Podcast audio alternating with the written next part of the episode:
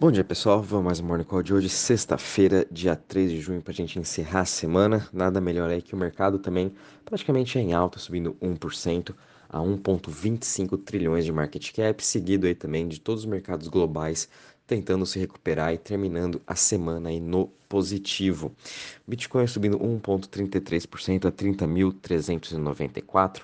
Sua dominância também continua em alta semana toda, sua a dominância do Bitcoin. Ela foi subindo de pouquinho em pouquinho, agora está aqui em 40, 46. Ponto, uh, perdão, 46,76. É, e ela tende sim a continuar em alta, né? Então por isso que é bom a gente estar tá acumulando aí o Bitcoin essencialmente agora. A gente está vendo de novo, né, os endereços de, de wallets com Bitcoin com 0.1 Bitcoin, né, que são aí os investidores de varejo, né, uh, continuam renovando suas máximas, os whales também continuam comprando, enfim, é, tá todo mundo agora investindo mais no Bitcoin, tende a ser sua dominância também manter essa alta. Ethereum caindo 0,91% a 1.811. A gente está também vendo BNB uh, subindo 0,85% a 305 dólares, Cardano subindo 3% a 0,58, Ripple subindo 2,67% a 0,40, Solana subindo 2,85% a 40,73 e Dogecoin subindo 1% a 0,08. Em relação às maiores altas das últimas 24 horas, a gente está vendo aí ICP subindo 13% a 8,88, seguido de Mumbin subindo aí 8% a 1,37, BSV subindo 7,77 a 56,14 e Miota subindo 7,45% a 0,36. Em relação às maiores quedas das últimas 24 horas, agora a gente está vendo o Waves, depois de ter tido uma das melhores semanas, né, subindo em mais de 100%, hoje está tendo uma queda de 3,28% a 9,90%. E de novo, pessoal, tomem cuidado com quem está operando Waves, comentei ontem também no Morning Call, é, eles estão tentando trazer sua stablecoin para ao par, né, ficar um para um com o dólar, e com isso eles vêm queimando o Waves. Dá-se aí dessa, desse ótimo momentum que ela teve essa semana, mas mesmo assim a gente sabe o perigo das algo stablecoins e Waves perdeu o PEG por mais aí de um mês. Então, ainda a gente pode ver sim uma volatilidade em relação a essa parte das algorithmic stablecoins, né? Makers caindo 3.27% a 1175, Kava caindo 3% a 2,56 e Convex Finance caindo 1.96% a 8,84. Em relação aos setores, hoje os setores aí estão em queda hoje, né, mas Uh, o setor que está, aliás, o único setor que está positivo hoje é o setor de privacy subindo 0,15%. Depois a gente tem aqui a Centralized Exchange caindo 0,63% e Courses caindo 1,48%. O setor que está mais caindo hoje é o setor de DeFi, caindo 3,33%. E também já dando um overview em relação de como foi a semana. É, essa semana também é, apesar de toda a volatilidade que a gente teve, foi uma semana até que positiva para as top 100 é, muitas das criptos a gente estava vendo uma recuperação de todo o mercado, muitas delas subindo entre 10% a 20%, 30%. Um dos grandes destaques foi Cardano, que teve uma alta de 26% durante a semana e foi uma das líderes aí entre as Layer Ones. E muito disso aí dá-se por conta que semana que vem a gente vai ter o Consensus de 9 a 12 de junho. Consensus é praticamente o segundo maior evento de cripto nos Estados Unidos depois do Bitcoin Conference vão ser mais de 500 palestrantes aí de diferentes projetos, tanto Phantom, Cardano, Solana, uh, Ethereum. Uh, Luna, infelizmente, eu não vi nenhum projeto né, que vai estar tá lá falando, mas vamos ter aí uh, outros também como Aave, uh, vamos estar tá falando bastante de metaverso, Web3, NFTs, enfim, vamos ter bastante insights e nós aqui da Stockview vamos estar tá fazendo também toda a cobertura para vocês, né, de 9 a 12 de junho e também durante essa semana é de se esperar aí que tem grandes novidades para Cardano. Muito disso é por conta dessa especulação, né? Então essa alta dos 26%. E já também quando a gente olha os setores de como foi o retorno deles nessa semana, de novo também, graças a Deus, né? A gente teve uma semana positiva para todos os setores. Começamos bem o mês de junho, com DeFi subindo aí 13%, Web3 subindo 7%, Privacy subindo 4% e Currencies também subindo aí 3.40%. Em relação ao Crypto Fear Index, a gente continua aqui com 10 pontos, né? Extreme Fear. De novo, o mercado todo continua super volátil, o, continua com medo, né? não só o mercado de cripto, mas também todos os mercados, mercado de ações, mercado de bonds, é o que a gente vem falando, né? Esse Crypto Fear Index vai ficar ainda por mais alguns dias, mais algumas semanas nessa parte de Extreme Fear, até que a gente veja aí esse otimismo mudando, e muito desse otimismo vai ser aí dos dados uh, econômicos que estão saindo uh, do, no, nos, ao, ao, geral, né, dos Estados Unidos, da Europa. Hoje, por exemplo, teve os índices de PMI uh, da parte de serviços no, na Europa e todos eles aí um pouco em queda, levemente em queda, né? Uh, por exemplo, na zona do euro, era para o previsto era para ser 56,3, veio 56.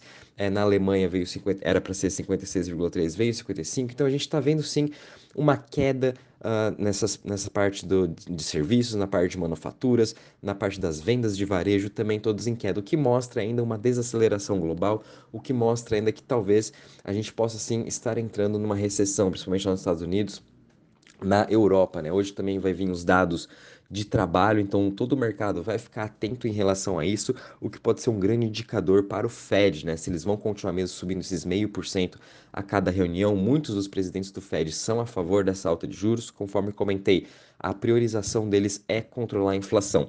Então, por isso aí a gente pode ter sim mais volatilidade ao longo das semanas, principalmente esse mês em que a gente vai ter aí o anúncio do Fed em relação à sua taxa de juros. Na parte de DeFi, a gente teve uma alta de 1%, agora a gente está com 138 bi de market cap. A gente teve uma semana praticamente estável também, sem muitas alterações.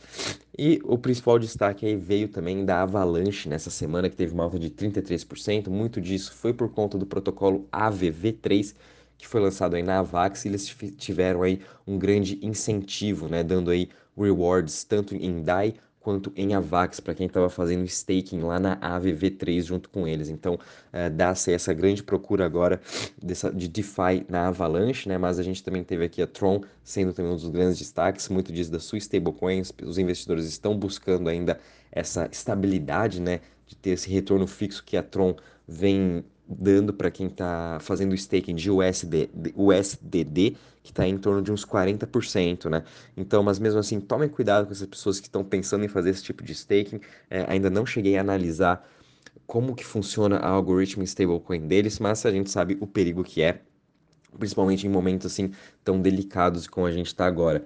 A gente também teve um destaque da NIR, por exemplo, e Aurora, que vem ainda aumentando sua parte de TVL de DeFi, muitos dos grandes destaques que a gente teve essa semana, e também do Optimism, que teve o seu airdrop aí, teve uma alta de 25%, está entre agora as top 20 em TVL, porém, quando a gente olha entre as Layer 2, Matic continua a maior, com 3.2 bi, seguido de Arbitrum com 1.61 e o Optimism aí com 361 milhões em TVL.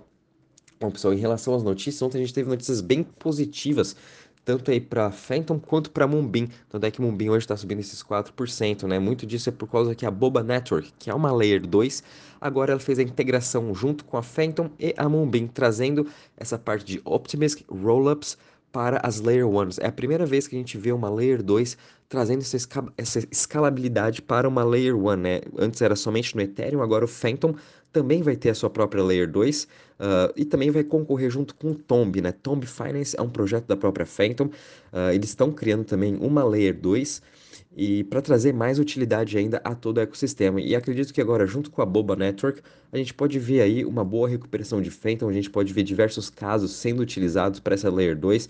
E Phantom também é uma Layer 1 é uma das mais baratas, mais rápidas e mais fáceis de usar. Eu gosto bastante da interface, da interação que a gente tem. E agora com uma Layer 2, acredito que a gente possa ver aí muito mais projetos do Ethereum migrando para tanto Phantom quanto para Moonbeam, que é uma parachain da Polkadot. Então também fiquem de olho em DOT, né, que apesar de elas terem, ela já ter essa estrutura de parachains, uma Layer 2 acredito que vai uh, ajudar mais ainda todo o seu ecossistema. Mas uma das principais notícias essa semana sobre Layer 2, né, é, para finalizar esses nossos 15 dias de Layer 2, é, essa semana foi bem positiva, ainda mais com essa ideia da Boba Network. A gente também viu aqui o Alchemy Pay uh, trazendo uma tecnologia de infraestrutura para Solana.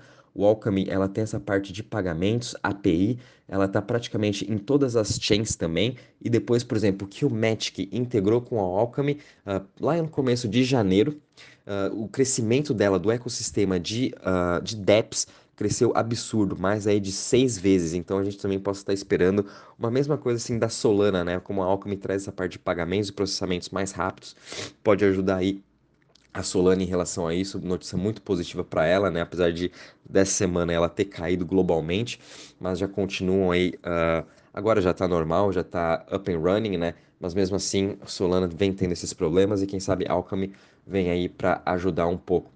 Uh, e também já falando dessa parte que a gente está tendo de recessão global, né? É, a gente pode até ver isso no mercado de cripto, como por exemplo a Coinbase, a, a Gemini e também aqui no Brasil o mercado Bitcoin. Ambas as três corretoras aí tendo cortes de trabalho, né, uh, demitindo uh, diversas pessoas, muito disso para eles poderem enxugar os seus custos, mostrando também que as, as empresas estão sendo bastante afetadas, né, principalmente as exchanges.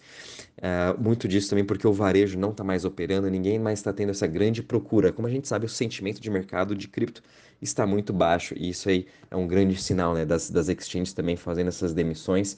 É, o que a gente tem, tem que ter mais cautela, por isso que agora é um bom momento também da gente continuar aumentando o nosso caixa. Para quem tem aquele apetite um pouco mais de risco, né, investidor bem mais arriscado, vou dizer, aí sim vai, vai fazendo aquele DCA, né, o seu preço médio em projetos com bastante fundamentos, uh, que está tendo casos reais, como o Matic, uh, a Vax, Phantom até quem quiser arriscar um pouco mais, mas principalmente em Web3, acho que é o principal, onde está tendo casos reais, né, onde as pessoas estão utilizando realmente os aplicativos então é legal a gente ficar de olho nisso, mas enfim, acho que a prioridade tem que ser sim a gente aumentando o nosso caixa, aumentando a posição em USDC, USDT e também em Bitcoin, que é onde está mais o seguro, né?